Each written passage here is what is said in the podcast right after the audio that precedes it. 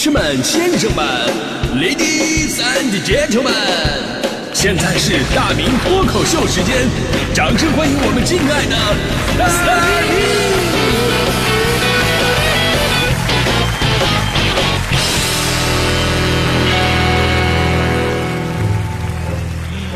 好，欢迎各位来到今天的大明脱口秀，我是大明。哎，咱今天说激励啊，就得先说我一同事啊，他媳妇儿是个胖子，因为这个身材的原因嘛，这个女孩就会比较容易自卑一点。然后呢，我同事啊，就为了激励他媳妇儿减肥，就说：“哎呀，这个要不要我们减肥试一下啊？都说减肥是最好的整容，减完肥你就变了另外一个人了，你知道吗？”这个就是媳妇儿非常的给力啊，立马办了什么各种健身卡呀，这个健身装备啊，开始健身。转眼之间，半年过去了。然后前天我问他，我说：“你媳妇儿现在怎么样？”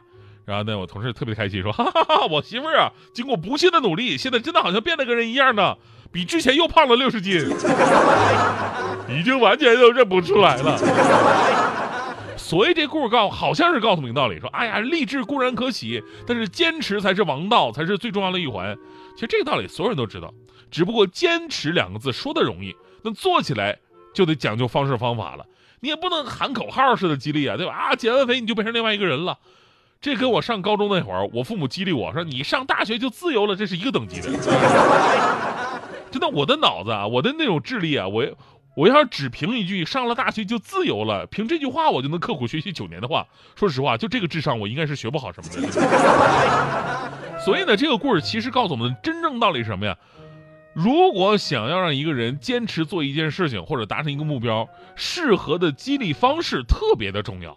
就是您来听听下面这位小伙子，人家是怎么做的。前两天不有个视频火了吗？说的是在河南商丘毕先生的老婆产后做完手术，医生说你得多走动走动啊。呃，这个咱都知道啊，正是疼的时候。我也是听别人说才知道的啊。所以说，女性是伟大的。一边呢是医生建议术后多走动，一边呢是媳妇儿怕疼不愿意动弹。那么毕先生是怎么做的呢？他直接选用了最简单粗暴的方式，用现金激励老婆走路啊，进行产后修复。我们在视频当中看到了，老婆没走两步，毕先生在前面给他一张一百块钱的人民币，走两步呢，再再再给一百，再走两步再给一百啊。媳妇儿当时的感觉就一句话的形容就是痛并快乐着啊。毕先生表示说，一共准备了好几千块，效果很好。而网友们则说根本就不够，我能走到你破产。那这种这种激励方式啊，更像是爱人之间的一种寻欢作乐的游戏，本来就是一家人，无所谓嘛。只不过这种金钱激励法，它到底好不好用呢？哎，呃，其实说实话，弊端还真的是挺多的。看似见效快，每个人都喜欢。大迪就说，只要给他一千万，他敢一个人把全台的节目都给做了。真的，这种人是想钱想疯了。为了钱命都不要了，全台的节目，一千万他就能做。哎呦我的天！那么领导给我八百万，我就能做。啊我这人就是便宜实惠量又足。开个玩笑啊！虽然说有钱能使鬼推磨，但是金钱奖励法并不是长久之计。比方说，我小的时候就是，我爸呢当时为了激励我多干点家务，然后给我普及各种干家务的好处，连什么作业写累了，正好做家务放松一下，就这么无耻的话他都能说得出来。后来呢，还是简单粗暴了啊，就是直接给钱，效果立竿见影啊！从此我变得特别的勤快，什么扫地呀、洗碗呐、擦窗台啊，什么活我都抢着干。一个星期我就赚了二十块钱，二十块钱挺多呀。我那时候一个星期的伙食费一共就五十，我还能多赚二十，这多好啊！刚开始我爸也挺高兴，后来呢，看我坚持的这么好，他的笑容逐渐消失了。这很明显，再这么下去的话，他自己的烟钱都得搭进来。结果那天我刚起床，我正要拿这个拖布擦地呢，结果我爸一把就把这个拖布给抢走了，然后还训斥我说：“擦什么擦？作业写完了吗？你就在这擦擦擦，没正事的玩意儿，你你。”所以这个这事儿也让我明白了，就这种物质鼓励吧，它看似很好使，但其实有很多不科学的地方。那首先说物质好不好使呢？那肯定是好使的，对不对？物质有多好使？取决于你有多物质。所谓重赏之下必有勇夫，但实际情况是什么呢？物质它肯定是有限度的呀，你不可能给个没完没了。你要真的那么有钱的话，那你也不用让孩子打扫房间，你找个专业家政，它不香吗？而物质激励更为严重的后果就是功利心变重了，把拿钱干活当成了一种理所当然，没有报酬我就不做事儿了。甚至呢，即便拿到钱，也没有责任感。正所谓你给多少钱，我干多少活儿。心理学当中啊，有一种效应叫做德西效应，这是心理学家德西做过的实验的一个结果。他说，适度的奖励有利于巩固个体的内在动机，但是如果给到过多的奖励，就非常有可能会降低个体对于事情本身的一个兴趣，内在动机也会随之降低。而这个心理效应啊，咱说不仅对孩子，对成年人也是一样的。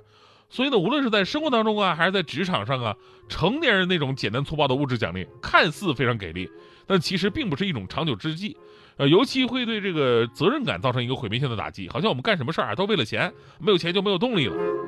什么是真正好的激励方式啊？真正好的激励方式是让一个人在过程当中找到自我价值，觉得自己的努力能够看到效果，能够得到别人的肯定和被需要。物质确实令人欣喜。但是，只有增加自身的奋斗热情，把工作当成事业，把职业当成梦想，把公司的事儿当成自己的事儿，把大家的问题当成自己的问题，这才能够有真正的提升。所以，基于这些理论啊，其实你看很多的公司奖励机制都是不科学的，都是不科学的。我们总是用惩罚来反向激励员工去做得更好，这本身就有一个巨大的逻辑漏洞，对不对？如果我因为做的多而错的多的话，那除了努力改正之外，我还可以选择不做呀。我举个例子，比方说，假设说，换个词儿，假设说啊，因为我们是两个小时的新闻脱口秀节目，所以呢，经常被这个挑错词儿啊、说错的字儿啊、念错的什么玩意儿的，然后呢，大力同学一怒之下要改变自己啊，不能再这么错下去了，奋发图强，然后开始准备主持音乐节目。接下来是刘德华演唱的《忘情水》，请各位欣赏。然后五分钟过去了啊，或者主持相声节目。下面是牛群冯巩为大家伙儿合说的相声《小偷公司》，请欣赏。十分钟过去了，啊，整个节目说话加起来不到一分钟啊，这确实不容易错这个啊。所以我觉得咱们能不能换一种奖励的方式，对不对？别错一个字扣五十，咱们能不能说对一个字奖励五十？我敢保证，那些音乐节目主持人都能说脱口秀，真的 啊，开个玩笑啊，这个刚才说假设嘛，对不对？我们身上没有发生过这样的事情啊，呃，不太恰当的比喻，最主要是想表达这样一个想法：真正好的激励方式是多元化的，没有最好的方式，只有最适合的办法。最终的目的呢，不是奖励或者惩罚，而是引导大家找到属于自己的那种责任感，然后主动的去向目标努力。哎，我又来了，哎，吓死我！不是你。你你最近频频出现，我跟你说，你小心你出现的次数太多，说错话扣钱，你话多啊。不是，你总说说说，我就有点忍不了了。你总说我说错字儿，说错字儿，整的我好像业务水平有问题似的。我就问你啊，你你你问我啥？我就问你，如果这期节目从头到尾我一个字儿都没念错，你给我什么奖励呢？一期节目从头到尾都没念错字儿，嗯，你有过这时候吗？好像好像没有吧。没有啊，你自己都知道没有，你还问我这什么什么奖励？这跟你有什么关系吗？那 你说的也对呀，那还不行？问问吗？不行。